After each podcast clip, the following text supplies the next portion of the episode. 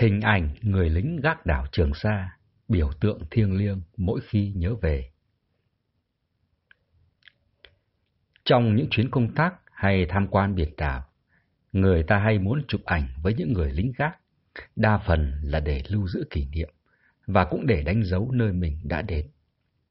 Bởi những vị trí đó đều ghi tên địa danh, hoặc giả nhìn ảnh là biết ngay ở đâu. Ở những cột mốc ấy, người lính gác luôn đứng nghiêm nghị, mắt nhìn ra phía xa. Gió và nắng biển làm cho khuôn mặt họ đen sạm lại. Và mỗi khi du khách đến chụp hình cùng, họ lại nở một nụ cười vừa đủ hiền hậu. Tôi cũng không ngoại lệ, cũng xin được chụp cùng người lính gác trên đảo Trường Sa, bởi với tôi, có thể đó sẽ là khoảnh khắc duy nhất không trở lại. Người lính ấy, sau thời gian làm nhiệm vụ canh gác, sẽ chuyển sang công tác khác, hoặc sẽ xuất ngũ về sống cuộc đời dân sự. Nhưng trái đất thì tròn.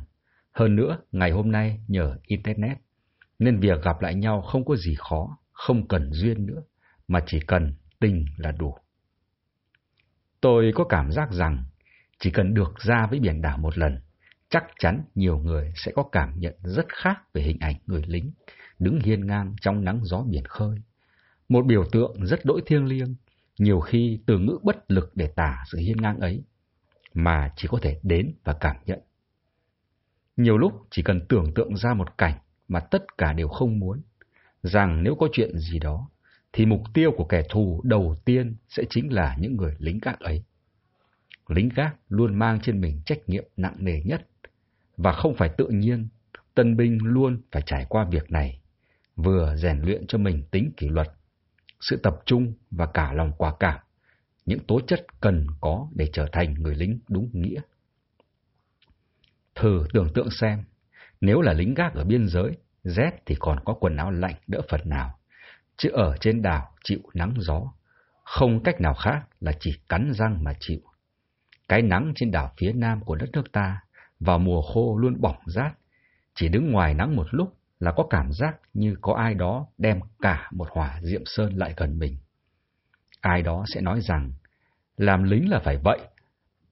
Tất cả đều sẽ quen hết, thế nhưng nếu đó là lời của những người lính thì không sao, còn nếu không phải thì là một sự vô tâm và thiếu tình người. Chẳng một người bình thường nào lại thản nhiên với hy sinh của đồng bào mình cả. Tôi quan sát những người lính gác và nhận ra sự bình thản trong đôi mắt của họ.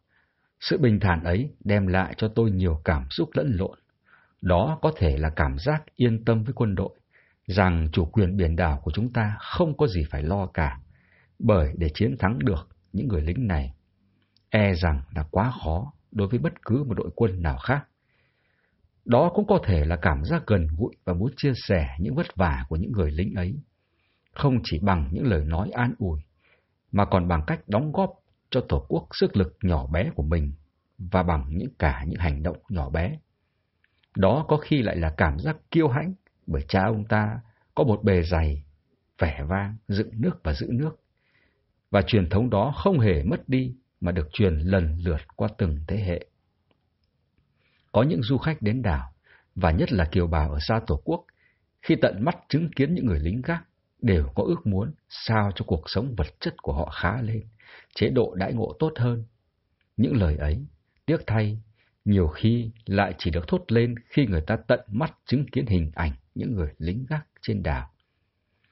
Ngay khi tàu rời đảo Trường Sa để trở về đất liền, hình ảnh mà tôi nhắm mắt lại vẫn thấy là những người lính gác.